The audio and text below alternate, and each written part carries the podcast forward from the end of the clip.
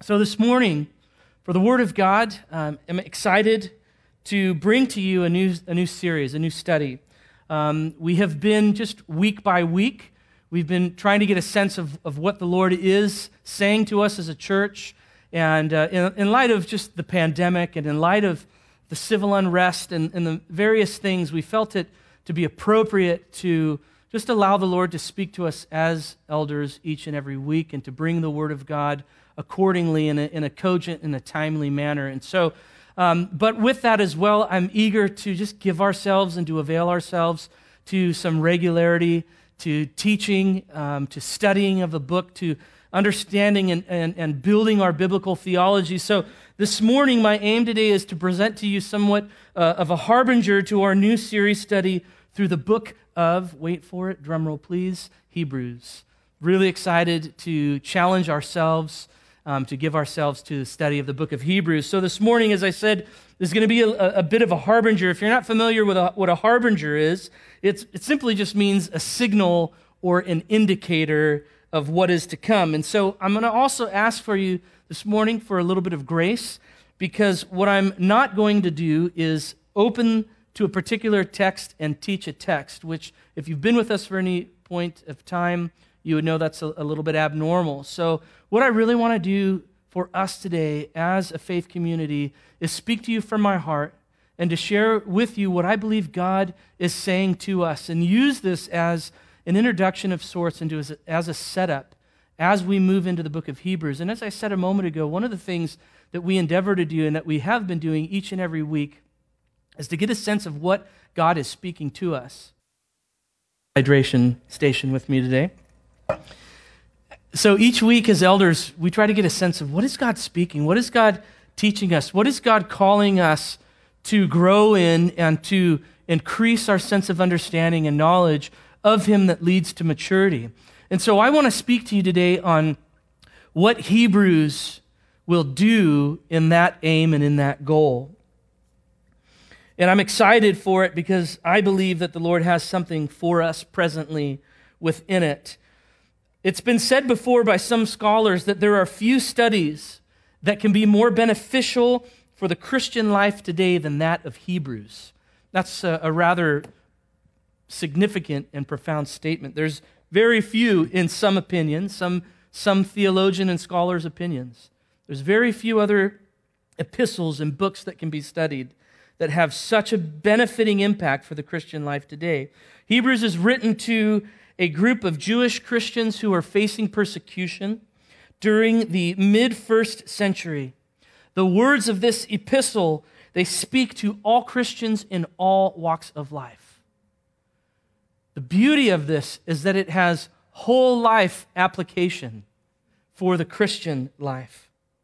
And it's encouraging the believers, the Jewish Christians in the early first century, to stand firm in Jesus Christ it's calling them and it's calling us to press on in faith and to find our hope, to find our hope centralized on the surpassing supremacy of Jesus Christ.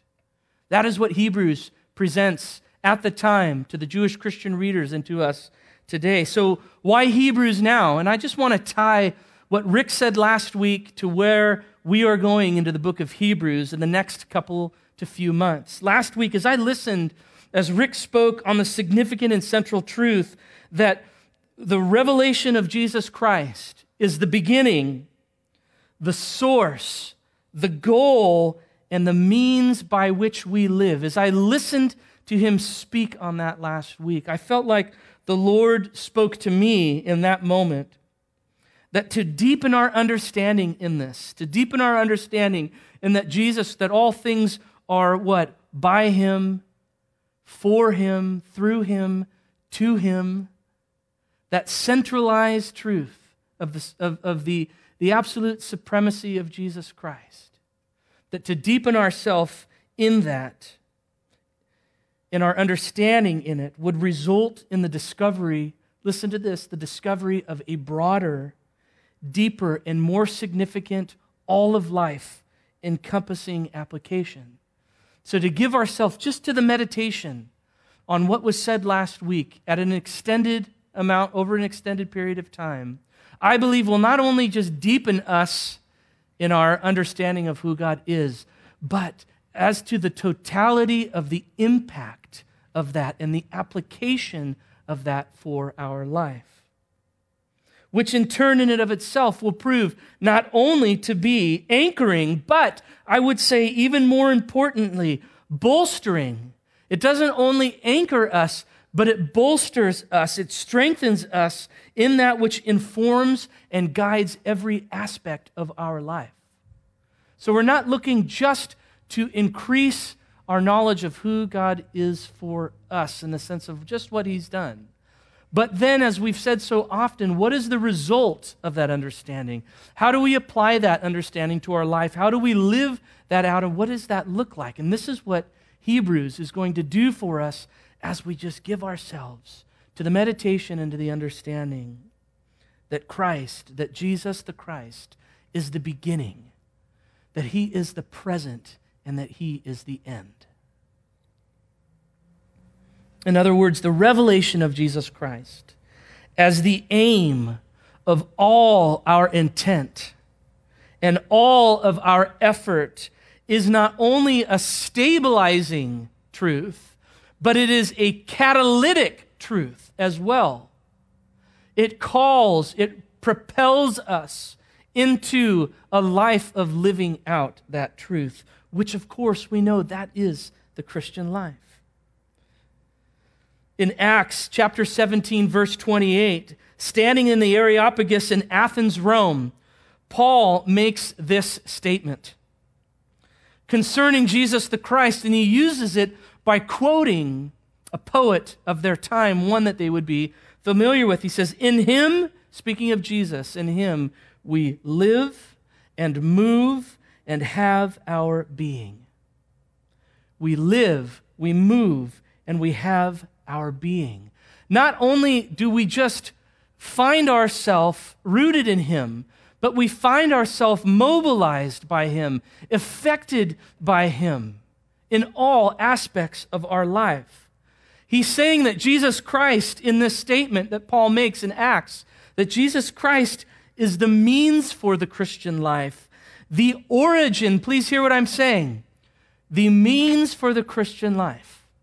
Jesus Christ is the origins of the Christian life, and he is the influence upon the Christian life. This life of following him is all encompassing. He doesn't just affect our head knowledge, but he affects all of who we are. There is a change, a metamorphosis of our being, and therefore our thinking and the way, of course, that we act as well. There isn't any one aspect that is outside of his effect, control, or, or rule for our life. Last week, Rick also spoke to the need to know, recall, and meditate upon the truths of our faith that are guiding and central for our life. The picture that I have was that we are like navigators who continually return to their compass for true north or for their true bearing. Or like a carpenter who constantly returns to his carpenters to their carpenter level to ensure that the walls and the floor and that the angles are straight and plumb and exact. That is what we are as a Christian. It's nece- necessary for us as followers of Jesus, who is our confessed what? Way, truth, and life. Not just our confessed truth, but our confessed way and our confessed life. It is necessary for us to regularly be measuring our thoughts, steps, and intents against these essential, these essential and central truths that are within Scripture as Rick encouraged us to do last week. For again, what does a navigator turn to when their visions of the stars is obscured? When the clouds come in by the thick of darkness under the cover of night? What do they do? Where do they return to as a navigator? They return to their maps. They return to their records of ancient paths charted and traversed by the many who went centuries before them. This is what the Lord is instructing us to do. And we find that in Jeremiah chapter 6, verse 16, this is the very thing that God is calling his people to through the mouth of Jeremiah. He says this by the roads, excuse me, stand by the roads and look and ask for the ancient paths where the good way is and walk in it. And then he says, What? Find rest for your souls. Look for the ancient paths. Look for the way and find rest within it as you walk. Brothers and sisters, can I say this? These times in which we live today, they don't need something new. The times that we find ourselves in at this moment, they don't need something that's clever, something that has been reinvented, something that has been relevant. Listen, what they necessitate is that which is tried. It needs desperately the ways that are certain, the ancient paths that have been forged for us, not by human wisdom, not by man's intellect or strategy, but they have been forged by the divine navigator, the one who went before us centuries ago. That's what these times need. We must immerse ourselves within, as Rick said last week, the stabilizing and central truths. So, to this point, the ways and the means by which are proven to lead others to the truth that is the Christ, those are the ways that we give ourselves to. In an age of Twitter feeds and Facebook feeds and doom scrolling and 24 hour news cycles and you know notification alerts that pop up on our mobile devices just an absolute information overload I want to ask you this where do we find our faith stabilizers? What do we turn to? Where do we go?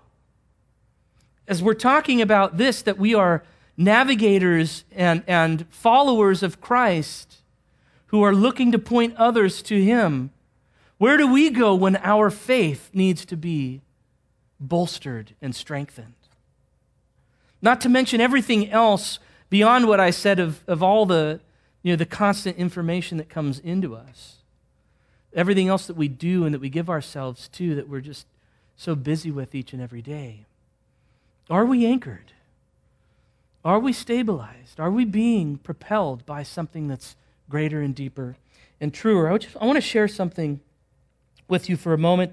Um, it's very practical. I'm, I'm going to go from this kind of these broad statements and, and questioning to uh, uh, just sharing with you a, a, graphic that I have found to be personally encouraging and probably more so challenging, but just speaking to this moment here of these um, faith stabilizers and, and the need for us to have our, our kind of faith nervous system constantly plugged into something. Uh, a friend and an elder from Southlands Church by the name of Brett McCracken, who's also the, the chief editor for the Gospel Coalition, uh, a number of years ago, he had uh, created and shared this, and I had the privilege of listening to him speak on it for an evening, but I want to share it with you here at this moment. This is what he calls the wisdom pyramid. And uh, it should be up on your stream at this moment, but you'll see he, he mimics something similar to the food pyramid. And we know that from our years of, of education that the food pyramid is that which is on the bottom, the foundational things, are those things that we ingest the most, and we work up from there. And the things that are in the top of the food pyramid, the sodas, the sweets, the sugars, the complex carbohydrates, etc., etc., those things we should take in in very small portions.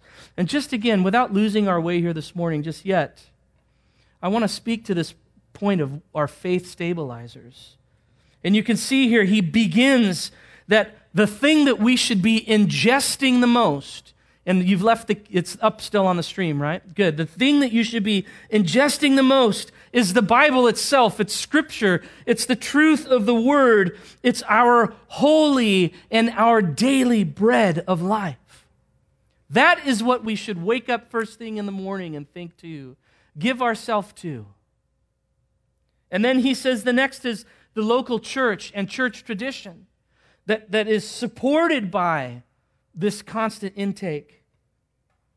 And then, as you can see, he, give yourself to nature and beauty, he suggests, and the revelation of God and the nature of God through such things. And give yourselves to literature and to books, and then give yourselves to the internet, and then give yourselves to social media. So, my question to you this morning would be this this is my question to you all today.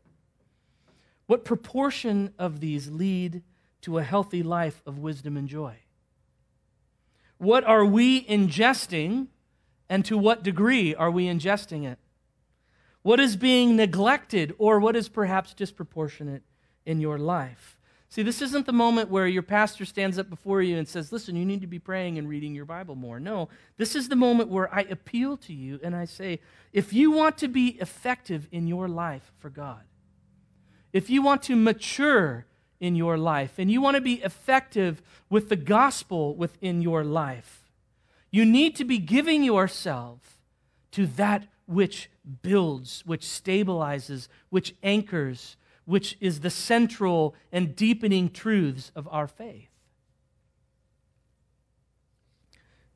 You don't get to scarf on carbohydrates and then sit around waiting for your six pack to develop, right? Trust me, I know.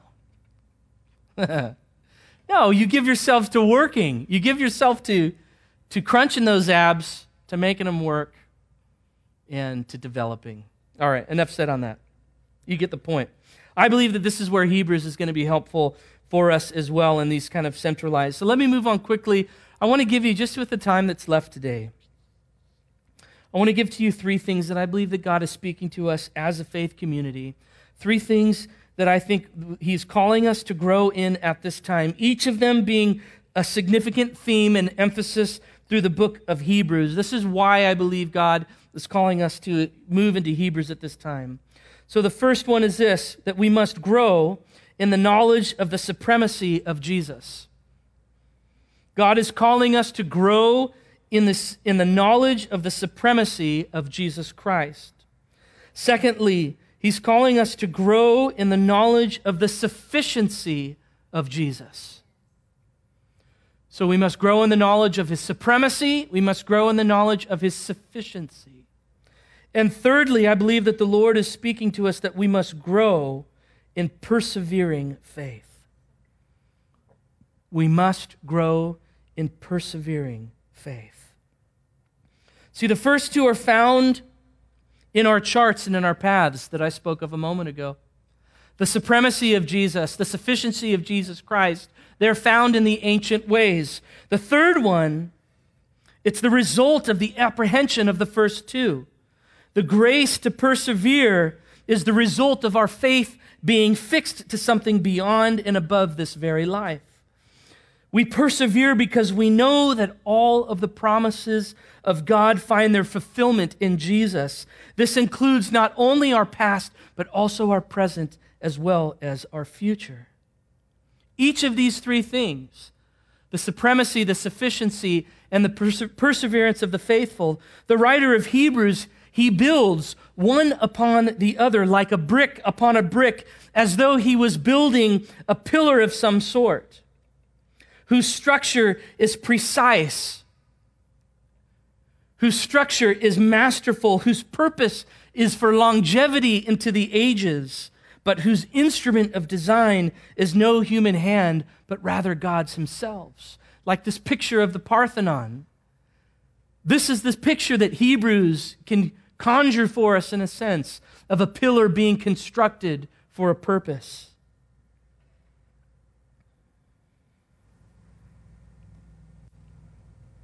So we begin with the first that we must grow in the knowledge of Christ's supremacy.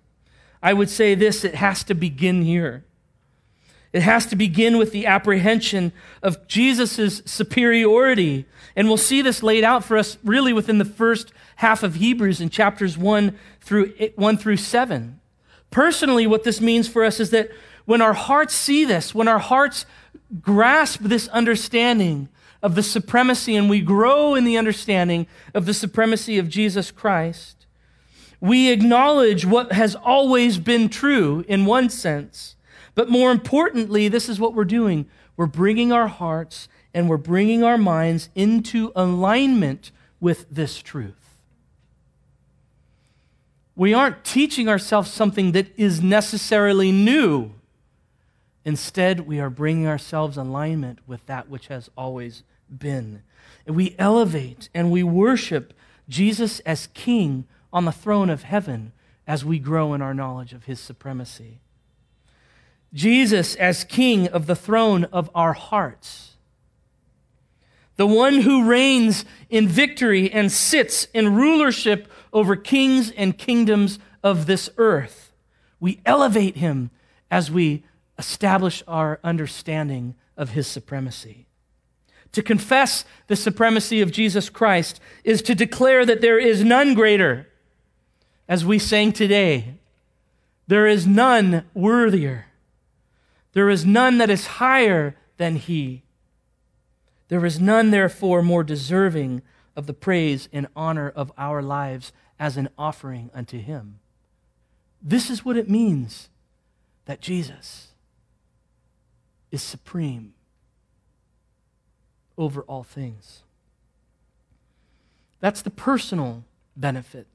That's what we grow in personally. But missionally speaking, because there's not just an inward effect, but missionally speaking, Jesus' ascension to grow in the understanding of the supremacy of Jesus Christ is to understand that Jesus' ascension from death to life and to where he is seated today in the throne of heaven, to a glorified place as king, means that all things have been placed in subjection to him. It's to grow in the understanding missionally of the authority of Jesus Christ and the commission that we have as his ambassadors upon this earth. In speaking of this, Paul will say in Colossians chapter 2:15 that Jesus by the cross that he disarmed the rulers and the authorities and he put them to open shame by triumphing over them. And having accomplished this work at the cross, Paul would then say in Ephesians 4:10 that he then also ascended, having disarmed the authorities and rulers, that he also ascended far above the heavens that he might fill all things. Waiting for the day when, as the writer of Hebrews would then say in chapter 10, verse 13, waiting for the day when his enemies should be made a footstool for his feet. This is the place that Jesus has taken today. Disarming the rulers and principalities and authorities, ascending to the place of king far above all else, until that day, the final day, when finally his enemies will be made as a footstool, Hebrews tells us, unto him. Again, this isn't something that we're just learning to be true. This is something that has always been and growing in our understanding of the supremacy of Jesus Christ not only affects the, our own understanding for us personally, but it affects how we live for the gospel as well. Understanding this dramatically affects how we view the mission we're called to as his church. And as Rick said a few weeks ago, it's time for the church to rid itself of that mindset of the defeat and retreat mentality that it has. It's time for the church, as I said a moment ago, what the world needs now isn't something new and reinvented. The world needs something that is ancient and deepened by ancient truths. That's what the world needs at this time. The necessity for the growth in the knowledge of Christ's supremacy directly affects the second, in that we cannot understand Christ as sufficient until we grasp the breadth of his supremacy. Think about that just for a moment. We cannot understand the sufficiency of Jesus Christ fully until we have understood the breadth of his supremacy. Hebrews will not only will show us that through excuse me Hebrews will show us that that through Jesus the Old Testament comes into perfect view. The new covenant which Jesus inaugurated is better. Hebrews will talk about how his sacrifice is better, how his mediation is better, his priestly role and his kingship, all better than the former. That's what it means that he is supreme. Secondly, we must grow in the knowledge of Christ's sufficiency. And I will ask you to open your Bibles this morning. It's absolutely necessary. Open your Bibles this morning. Let's look at Philippians.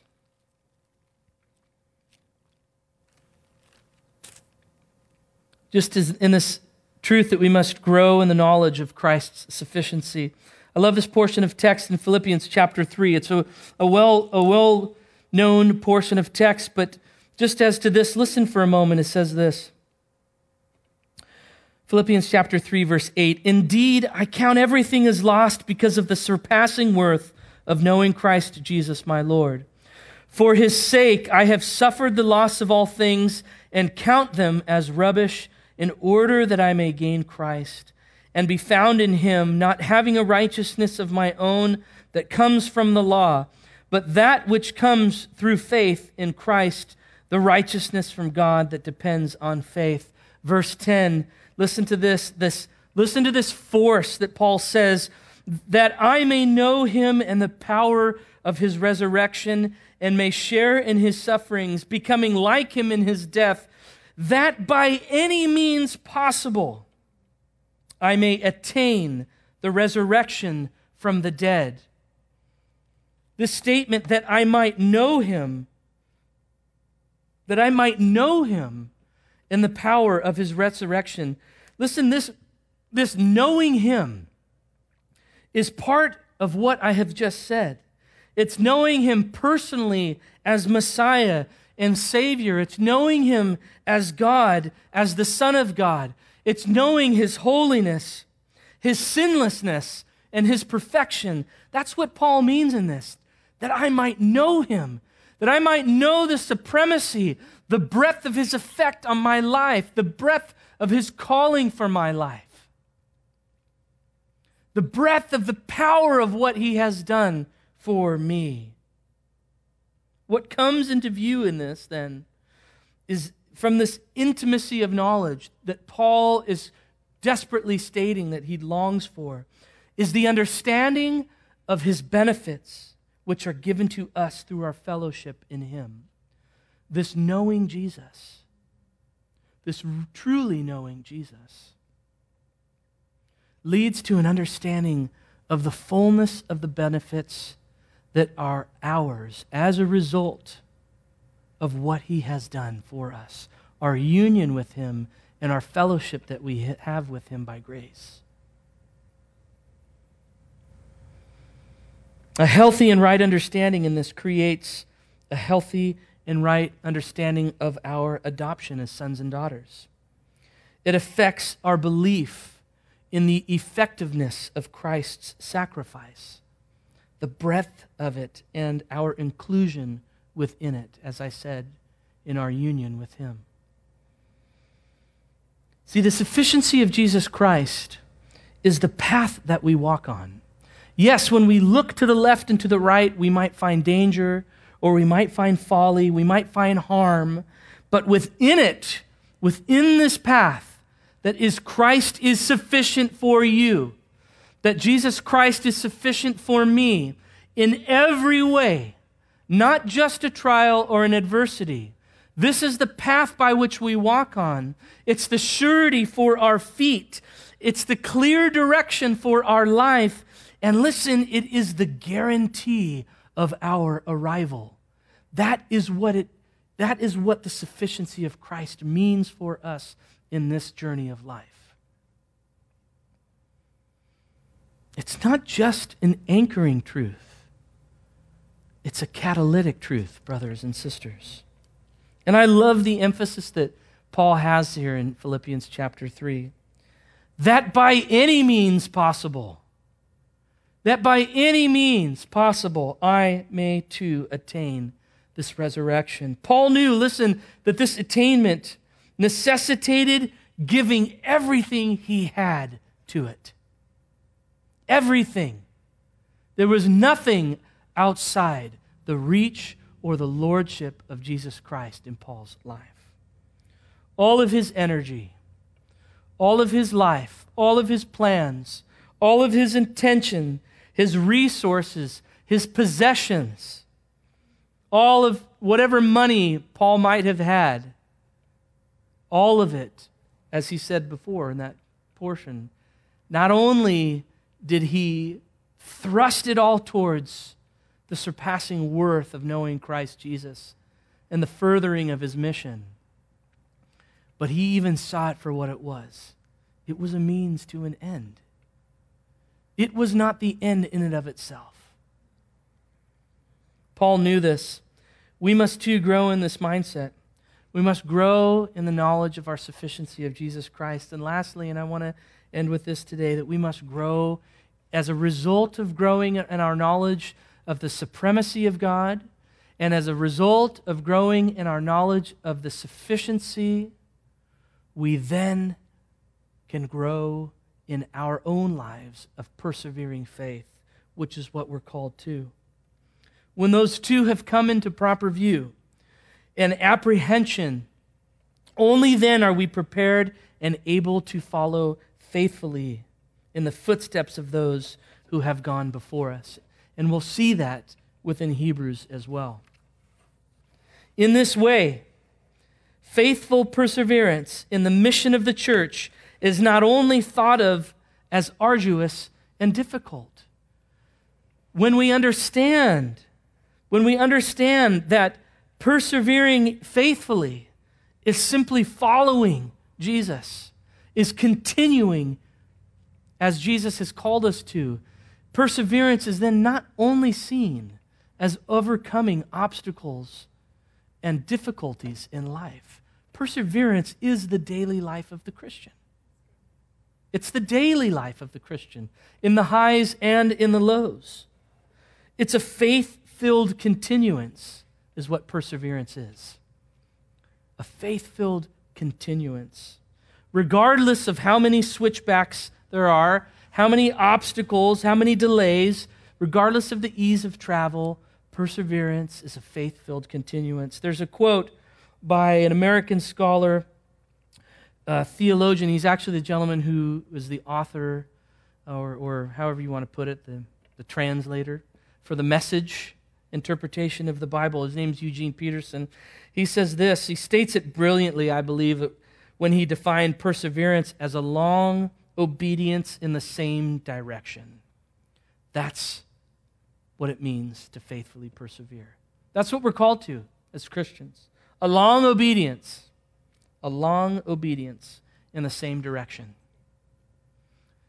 That is the Christian life. And, brothers and sisters, as I said, that comes as a result of apprehending the first two. We want to remain steady on our course. We want to remain fixed in our navigation. We want to be propelled by something that is greater and truer. And when we do this, then the church, I believe, is poised for her mission of radical impact and countercultural truth living. But I think we have to remember that, like a pillar that is crafted, its longevity is determined by its craftsmanship and its structural integrity. Only then can its purpose be fully realized. See, the church needs this reminder today, I believe. This is why God is calling us into this season. This is what we'll look for as we study through Hebrews. And again, as Rick spoke of last week, that the church is in danger of becoming purposeless.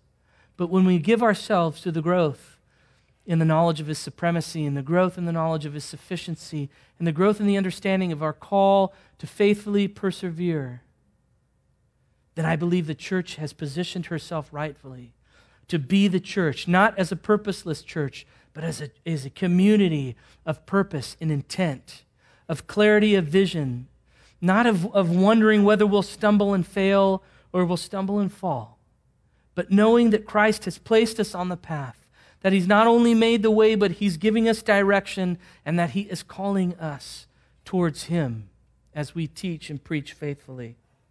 So I believe this is what we are going to endeavor to do through the book of Hebrews. I hope that this was helpful as just an encouragement as we set our eyes towards it. I would say to you this week, spend time beginning to read Hebrews chapter 1. Give yourself to it so that next week, as we come and as we open the book of Hebrews, we together will already allow our minds and hearts to be steeped in the truth that we're going to present ourselves with. So I would just say, may the grace of the Lord Jesus Christ, may He deepen us and strengthen us. May He stabilize us in these, these so significant and central truths of our lives. May He give you the grace this week to follow Him wholeheartedly, to bring all of your life into the submission of His Lordship. May He give you the grace by the power of His Spirit to study the Scriptures, to have them illuminated to your hearts, to put off the distractions and the things of this world, and to put on the new creation life that we have. Let me pray just as I end. Lord, we thank you for calling us in this time. Lord, we are privileged to be followers of you. And as is always the case, Lord, we set our hearts towards obedience, the intention of our minds, Lord, towards rightful followership. Lord, would you help us today in these things? We look to you, Lord, to grow in our knowledge, Lord, of you being supreme, not only in our lives, but in over all the earth. And Lord, of course, we continue to look towards a growth of understanding of how the cross impacts us, our thinking, our living, the deepening of our hearts, Lord, and the purposes of you. And Lord, we look towards being those who not only are called to persevere, but who do. As Eugene Peterson says, the long obedience in the same direction.